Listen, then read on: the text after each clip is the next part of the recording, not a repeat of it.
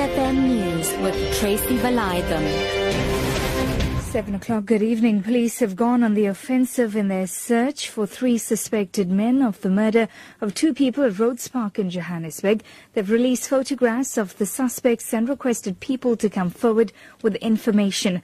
Two couples were attacked by a gang in the park in Kensington in October.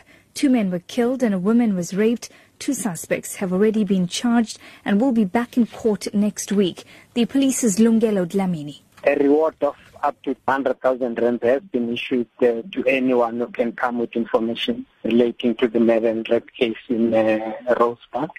At this stage, um, we have released the photos of three people whom we suspect they can assist us with investigation. Airbus and South African Airways executives may meet this week to discuss details of the airline's hopes to renegotiate its leasing transaction with the European manufacturer. It is understood that Airbus recently gave the embattled national carrier a few weeks to put forward concrete plans for a revised deal after the SAA board made several vague suggestions. Attempts to reopen negotiations earned SAA a stern letter of warning from Director General of Finance Lungisa Fuzele and potential penalties. Opposition parties have demanded SAA Chair Dudu Myeni resign from her position. Under the deal reached in March, Airbus would lease five A330 wide-body planes to SAA. Moving on this afternoon, news that South Africa's trade deficit widened more than expected in October has pushed the rand to its weakest on record against the US dollar. The data points to continued pressure on the current account deficit.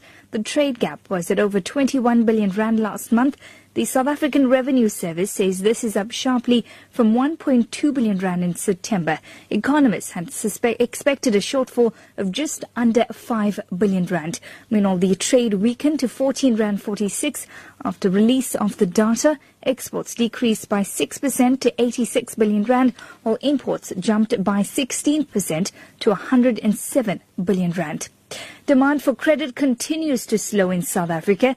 The Reserve Bank says private sector credit demand increased marginally to 8.9% in October from 8.4% in September. Economists say this is an indication that economic growth is not picking up.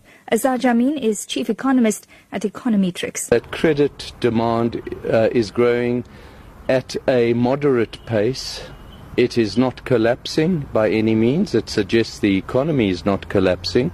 People are still managing to borrow money, but it's also not growing at a fantastic rate that suggests that the economy is growing, uh, is likely to accelerate any further.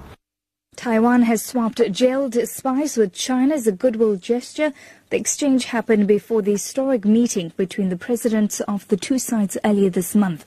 The BBC's Cindy Sui reports. China released Colonels Zhu Gongxun and Xu Zhangguo of Taiwan's military intelligence unit after they had been held for more than nine years.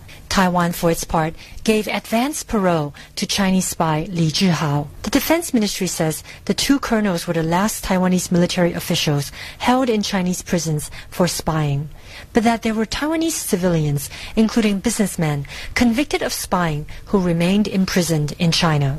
The top story this evening. Police have gone on the offensive in their search for three men suspected of the murder of two people at Rhodes Park in Johannesburg. For Lotus FM News, I'm Tracy Valaydham. I'll be back with more news details at 8.